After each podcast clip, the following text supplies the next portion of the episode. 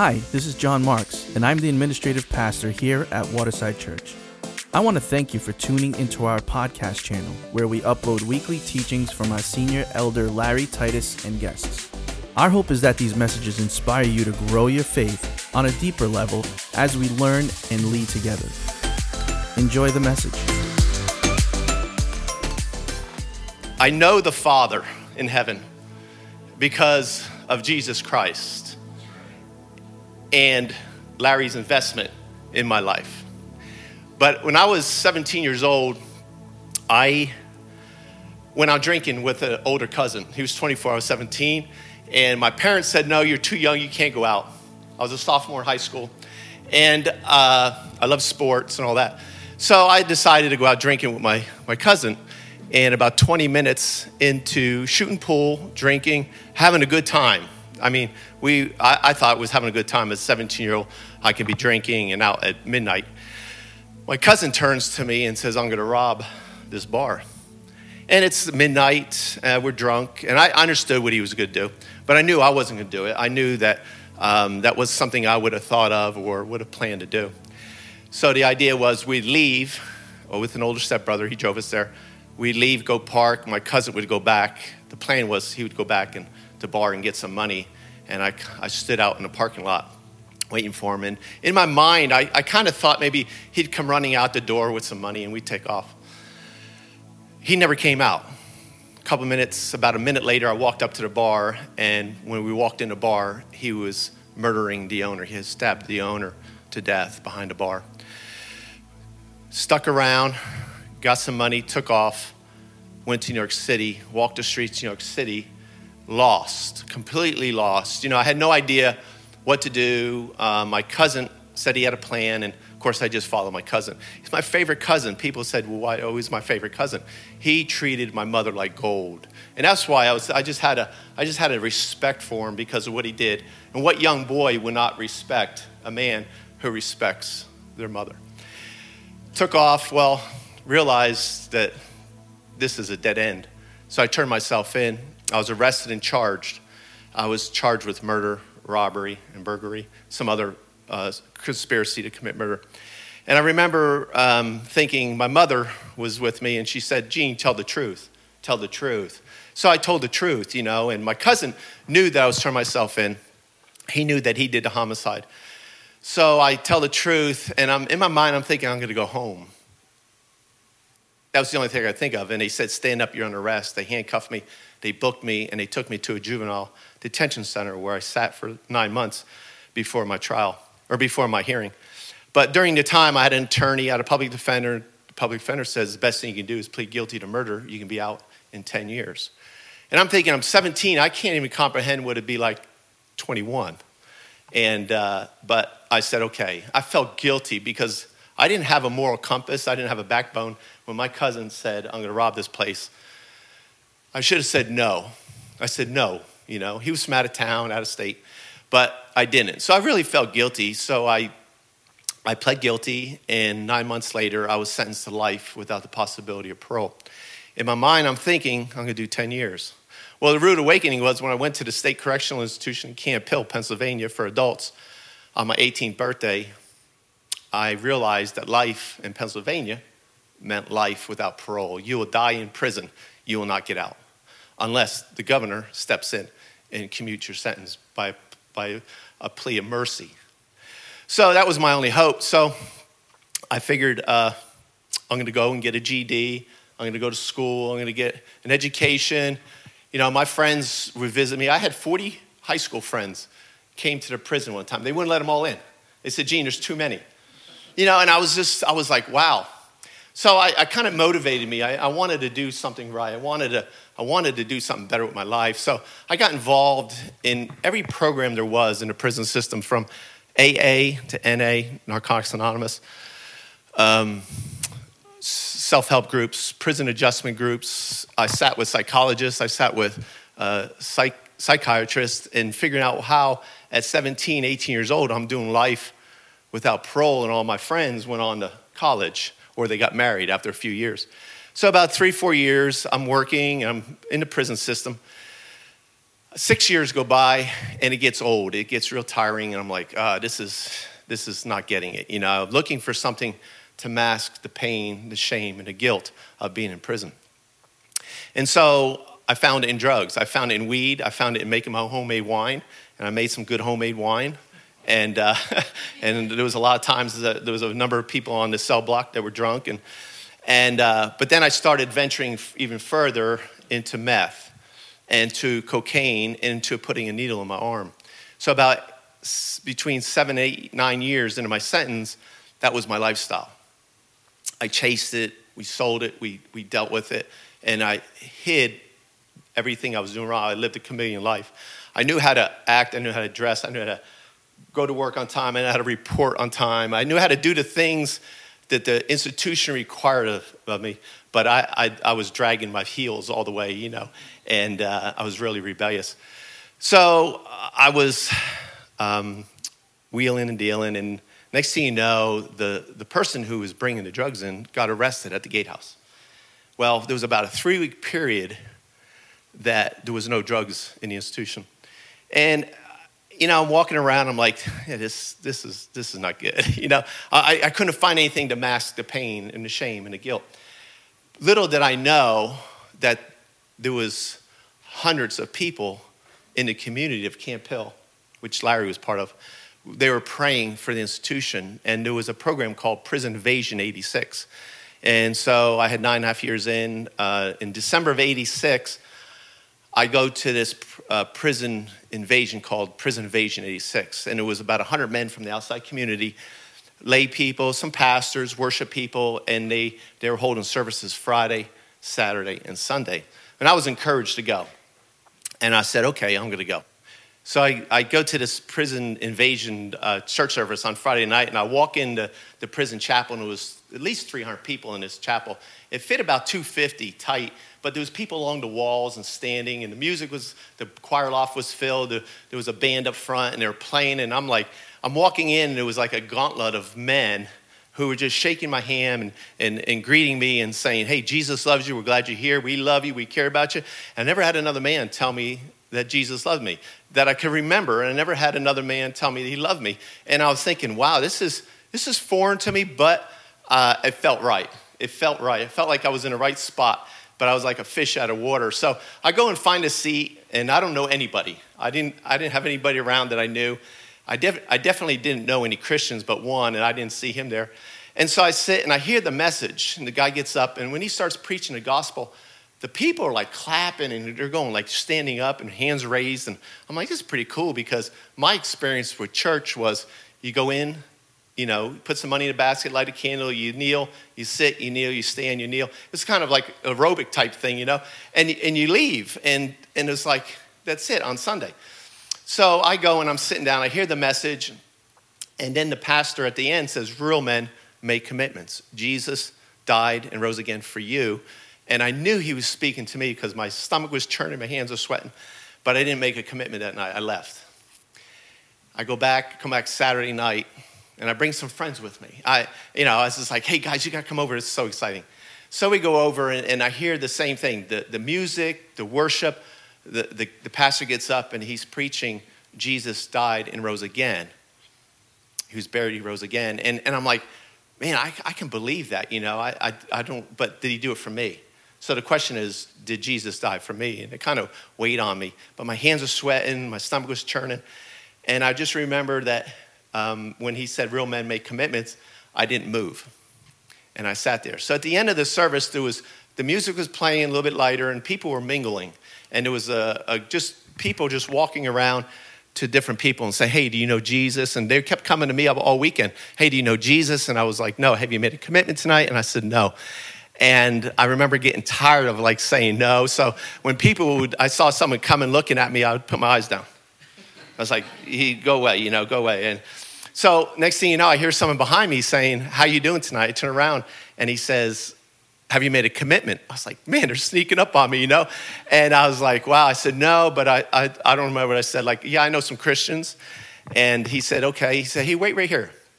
So he goes and he goes and he gives me his card. And it's Larry Titus. His name is Larry Titus. I look, and um, I'm like looking at this guy, and I'm like, are you a Christian? He says, yeah, I'm a Christian. I said, well, how long have you known Jesus? He said, since I was four years old. And I, was, I looked at him and I was, I knew, I knew he was telling me the truth, but it was kind of co- hard to comprehend a four-year-old that knew Jesus. He said, I knew God's call for my life at five, that God called me to be a missionary. And I, it just blew me away. I mean, it just blew me away. And I, and I, we talked a few minutes and, and he left, I left, and I went back to the cell. Well, I went back Sunday morning and I couldn't shake the idea that a four-year-old could know Jesus. And at five, they could have a plan for the life. And for me, I was twenty-six. I had nine years in the prison system. You know, I, I was not in condemnation way, but I knew I wasn't where I was supposed to be. I didn't know where I was supposed to be, but I knew I wasn't where I was supposed to be. So I go back Sunday and I hear the message again. Jesus died and rose again, and in him there's eternal life. And I'm like, well, I know life without parole. So I'm really struggling with this. And and I, the guy kept saying, real men make commitments, real men make commitments. So next thing you know, I find myself standing up and I'm going to the front and get on my knees with some other guys, and we said a prayer. And he led me through a sinner prayer. It was basically, Jesus, come into my life. Set me free. I want to live for you. Be the Lord of my life. I believe you died and rose again. And when I stood up, I felt like weight came off my back. Like these chains came off me. And I, I can't explain it any other way than, than it was a physical weight came off my back. And I remember sitting there and standing there, and they said, go back, read your Bible. Do you have a Bible? And I said, yeah. And he said, go back, read your Bible. So I go back, I'm reading my Bible. As I'm reading my Bible, I'm crying like I'm forgiven. You know, God loves me and I'm forgiven. And, you know, I, I'm wheeling and dealing and all these guys are coming to my cell.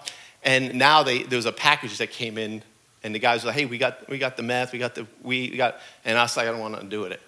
And they were like, what, what happened? I said, oh, I got saved. I got saved this morning at ten thirty. You know, they're like, well, you look different. There's a glow about you. And I'm like, all I know is I got saved. I don't want to do drugs. I don't want to get high. And they're like looking at me like, oh, okay. And they leave. So I keep reading my Bible. And as I'm reading my Bible, I'm like, wow, Jesus forgiven me. Uh, the Father loves me. Um, I need to love other people. So it started with this idea that I had made a lot of offenses. I offended a lot of people uh, in the prison. So I started um, going around and apologizing to people. And it just seemed like, wow, this is another dimension. This is another world, you know. Gene's carrying a Bible, and he's walking cell to cell apologizing. But you know what? I, I just, I thought I, I would go back to my cell. And, you know, anybody that I felt like I hurt, I would try to amend. And if I and if, if they offended me, I forgave them. But it really led to freedom. It really led to my freedom to a further, a deeper walk in with the Lord. So I, I find a card. Larry gave me his card. I find it. I write him a letter, probably about ten pages, front and back. I said, this guy is going to move, you know. And he writes me right away and says, put me on your visiting list. I'm coming to visit you. So he, I put in, like, the next week, Larry's in visiting me. And whatever he taught his church on Sunday um, there in Camp Hill at Christ Community Church, he would share with me on Monday. And I would, I would every Monday, I would go out on a visit for an hour, hour and a half. He would buy me lunch and soda, whatever, and we'd tell me testimonies and stories, and always drop some gold nuggets of scripture truth on me. You know, like I remember he said, Gene, be teachable and correctable. Because if you're teachable, you'll always grow. And if you're correctable, no, no matter how far you get off track, you'll get back on. And it still governs my life today. It really does. And so as I'm, I'm, I'm learning, as I'm growing, whatever I learned from Larry, I would I would pray about it. Um, beside that, he would always tell me to memorize the Bible. Just don't read it, memorize it, memorize, memorize the Bible. Because one day you're going to get out and you're not going to have time to do it. So I'm, I'm, I'm studying the Word and I'm serving.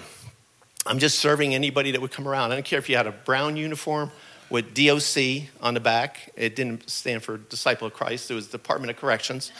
I was the, I was the property of the Department of Corrections, literally. And so I would just serve everybody, officers. Um, I didn't care what kind of crime you had.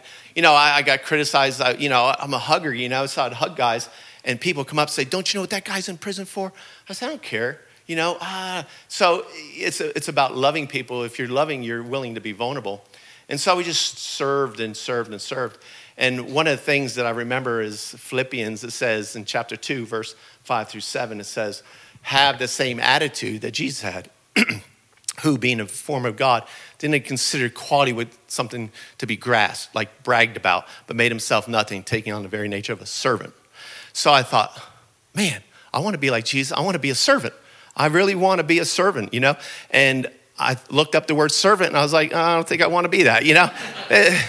Yeah, there's no like glory, you know, what's the, but I realized the two ingredients that I learned was a servant has no rights, no entitlement mentality, and also he considers others more important than himself. It doesn't devalue you, but it puts value in someone else. But it changed my ministry because I would look at people and I'd be able to serve. I didn't care if it was an officer, a corrections officer, or an inmate. It didn't matter. Or you were the warden. I would still think about you in serving. I want you to know Jesus. So as the years go by, I mean, a couple years, eleven years in, I talked to Larry and I said, hey, there's opportunity to go to a commutation process through the governor. It's a plea of mercy. So we, we get together and we, we work on it, and I file my petition. And I get denied, eleven years. And it hurt. Listen, it, it hurt. I, you know, my friends told me, your first couple times you're going to get denied. But there's nothing like getting denied, right? And I kept thinking, I'm a servant. Nobody owes me anything. But man, I wanted to get out, you know? So I got denied. And I went back to my cell, and I would literally get on my knees, and I would worship the Lord. And I would say, thank you for my denial. Because in Thessalonians, it says, give thanks in all circumstances. So whether I had a money order come in the mail or a Christmas card or a birthday or a visit or not, you know, you still give thanks. But one of the things I learned about Thanksgiving is God's attracted to a thankful heart. He's attracted to a broken heart, but he's also attracted to a thankful heart. So I didn't always feel thankful, but I said it out loud, and I said it until I really meant it. You know, and sometimes I'd have to fake it, you know, or faith it till you make it. And so I, I, you know, at the time it was faking it, but God taught me, you know, that your your words have power. And so at twelve years, I filed again and got denied. And I had support. I mean, I had, I had a, my district attorney, which is unbelievable, um, supported my release, which is so unusual. It's it's unheard of.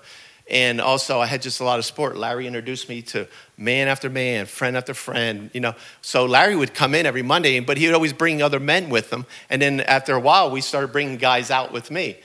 So the guys that I was discipling, Larry was discipling, they'd get together, we match them up.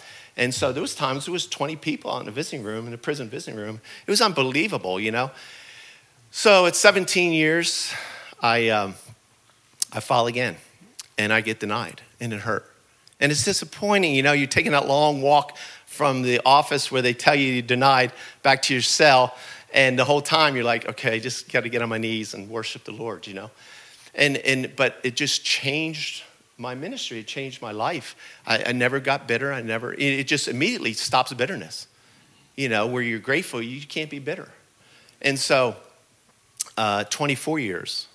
And I learned, I think I learned a really good lesson uh, early on too, is like, Um, Larry, as a as a father figure to me, I grew up without a father, pretty much divorced. I had a stepdad. It was a good guy. He was a Christian guy, but it was a short period of time before I went to prison.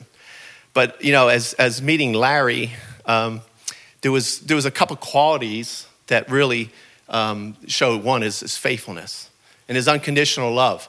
And I think all fathers need to have an unconditional heart toward their children, as our Heavenly Father does. And the other thing was that Larry provided me a place to fail safely. And I failed. Listen, man, I failed, you know. I would come out on a visit and the officers are on me and the, this, I didn't get this and I didn't get that. And Larry's like, praise God.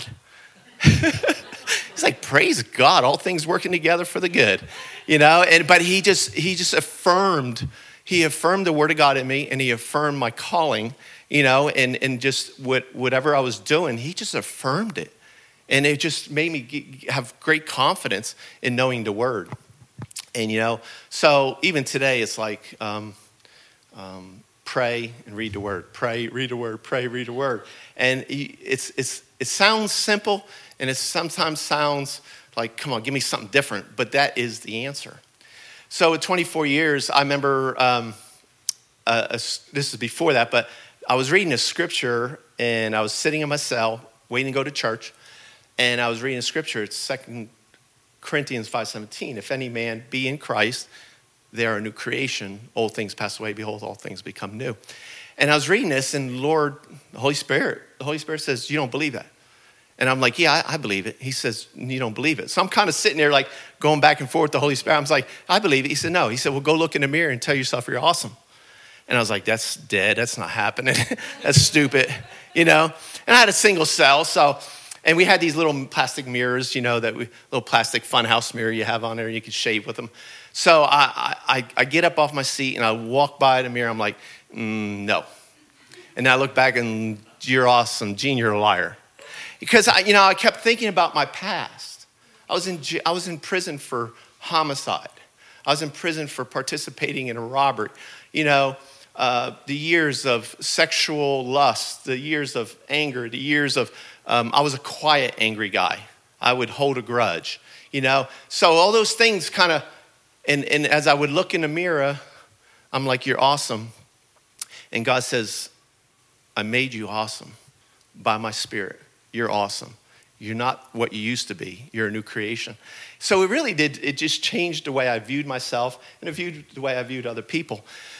And so twenty-four years, I get denied again, and I go back to my cell, and I worship the Lord and give thanks for my denial. And it's difficult because I have so much support. It was hard to get on the phone and call Larry and Debbie and say, Larry, I was denied. But you know what? They were like, praise God. God's got a plan. His timing is perfect for your life. Um, you cannot, you cannot supersede. You cannot jump his plan for your life. And so waited a few more years. With thirty years in, I filed again. And it waited two and a half years for a response. So thirty-two years, um, um, it's a considerable amount of time as a life sentence inmate. I get notice, I get notified that my petition was responded to, and they would come up to a, a board in the prison. And so I go up and sit, and everybody's smiling, you know, and I'm like, I'm excited. This is my fifth time. Somewhere along the line, I had my mind that five is the number of grace. So I'm thinking, this is God's grace. I'm going home. And I, they sit down and said, Gene, the governor denied you. And I felt like a blow in my stomach. I was like, oh. But I, I knew, I learned some things. You know, everybody's able to teach you something, even your enemies. Um, And I remember an officer told me, resign gracefully. Always resign gracefully, because you never know what will come next. So I remember standing up, shaking her hand and thanking him. And I said, is there anything else I can do to better my opportunity? He said, maintain a good record and we'll see you in two years. So I, I go back to my, as I'm walking back to my cell, I have about a ten minute walk, and I can hear the Holy Spirit saying, get on your knees and thank me. And I'm thinking, okay, that's that's what I've done, and that's what I'm gonna do. So I go back to my cell, I shut the door, and walking back and forth in this cell, five, six, seven steps, five, six, seven steps, and I can feel the Holy Spirit, just get on your knees. And I'm like, my knees won't bend. I mean, I'm stiff as an iron board, but I know what to do. So finally, I just hit my knees and I cried like a baby. I mean, I put the pillow on my face. And I, I thought, I'm going to die in this place. But if I die, I leave a legacy for other men to follow. And that was my heart. And I thought, nothing could be better than leaving a legacy for other people to follow and, and make an impression on people for Christ. So as I as I kind of got my, my, my breath, I knew I had to say thank you. I knew I had to open my mouth and say thank you. And so when I got my kind of the everything out of the way, I said, I started saying thank you to God. I said, thank you for for denying me. Thank you, Lord. And as I started to thank him, these words came out of my mouth. Thank you for providing, protecting, and promoting me. And I never had to use my hands again to fight. I never had to sell drugs for money. I never had to one-up anybody to get a better job. If you serve, you'll rise up. And so I realized God pro- provided for me. He protected me and he promoted me. I never had to like step on anybody to get on top or, you know, to, to have a promotion. And when I said that, I got real quiet. And then I heard the Holy Spirit say this, I'm going to release you, but not based on your effort, not on who you know, not on what you've accomplished. And that's all I had. I had a resume. I would I would I would share the resume with Larry. We would send this resume and this petition in to the Board of Pardons, and it would get denied. And every time I'd send it in, it got bigger and bigger, more and more people, and just influential people, politicians. It was just unbelievable, you know? And I said, okay, that sounds like the Lord. It sounds like the Lord that I have nothing in this. I, you're not going to use anything I have. You know, I've prepared all this stuff. I don't, I, I can't use any of it. So I said, okay. So when I stood up, I said, what do I do now? And the Lord said, go back to work. Go back to serving. Go back to the picnic table in the yard with your Bible and sit. Go back to worship. Go back to getting up at morning and praying and reading. And so I do. Well, two months later, I get legal mail, which I have no interest in courts. Um, I never appealed my my uh, case, so I lost all my appellate rights. They called me to ask, do you have legal mail? Well, it's a letter from an attorney saying, hey, there's a new law. You can file an appeal. Uh, Supreme Court ruled about juveniles, so you can file an appeal. And I, so I sat on it. Everybody files. There's almost nearly five hundred lifers that were juveniles who filed their appeal. They all got denied. I mean, one after another, denied, denied. And I'm thinking, oh, well, Lord, what do I do? He said, yeah, peace, file, go forward. So I filed mine with like, like a week left with eligibility for my appeal. I had sixty days to file. And I think it was like ten days to go. And it's granted. Not only granted, but they assigned an attorney to me. So that started a process. And the process was I, you know, talked to them. They had to find transcripts. They had to find all this stuff out. And along the way, the attorney kept saying, Gene, what did your attorney do for you? And I said, well, he did this, this. He said, no, what did he do for you? I said, well, he did. He said, no, he didn't do anything. We believe that he lied to you, that he he, he pled you into an illegal plea agreement, and you have an unconstitutional sentence. But we have to have a D A to agree, and we have to have a judge to agree. So the process takes twenty months. Well, the district attorney agreed, all out.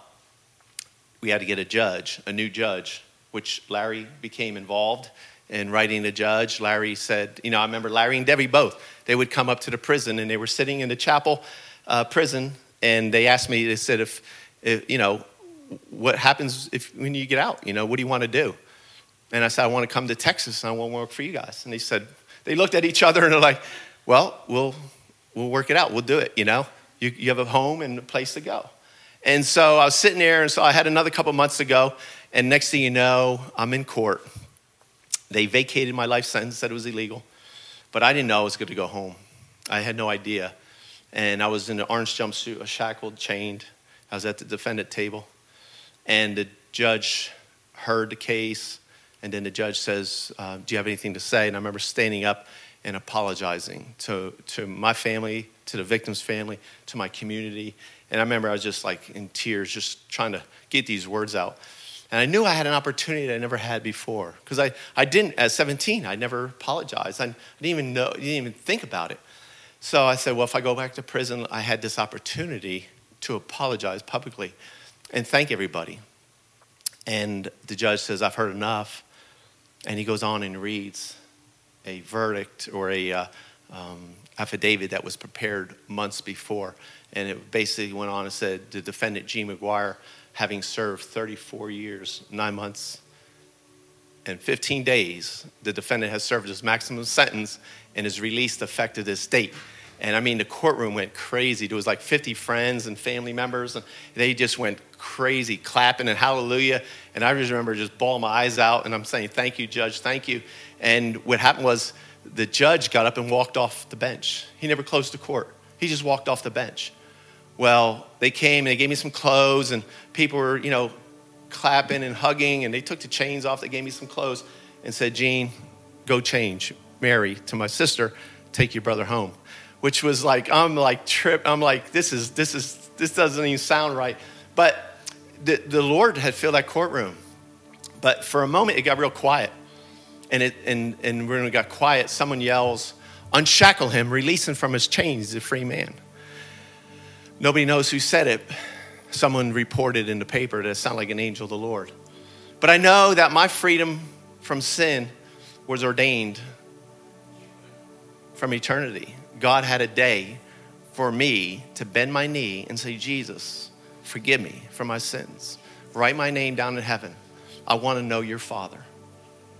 And the same with that day that I was released on April third, two thousand twelve. Larry and Debbie, they were on a plane headed to Brazil, but they they had writ- a letter, they had written a letter to the judge and said that I have a job and a home plan. And when they saw that letter, they said, Gene can go. And so a couple, about three weeks later, I was on a plane headed down to Dallas, Texas to start life, where they opened up a house to me and um, just nurtured me and equipped me over the years, over the years to equip me to do what I'm doing now. And I love ministry. I love spending time with guys. I love spending time speaking wherever I get invited. And uh, it's, it's incredible. Come on, Larry, come out up here. Um, I uh, I just want you to know right now that I love you. Happy Father's Day.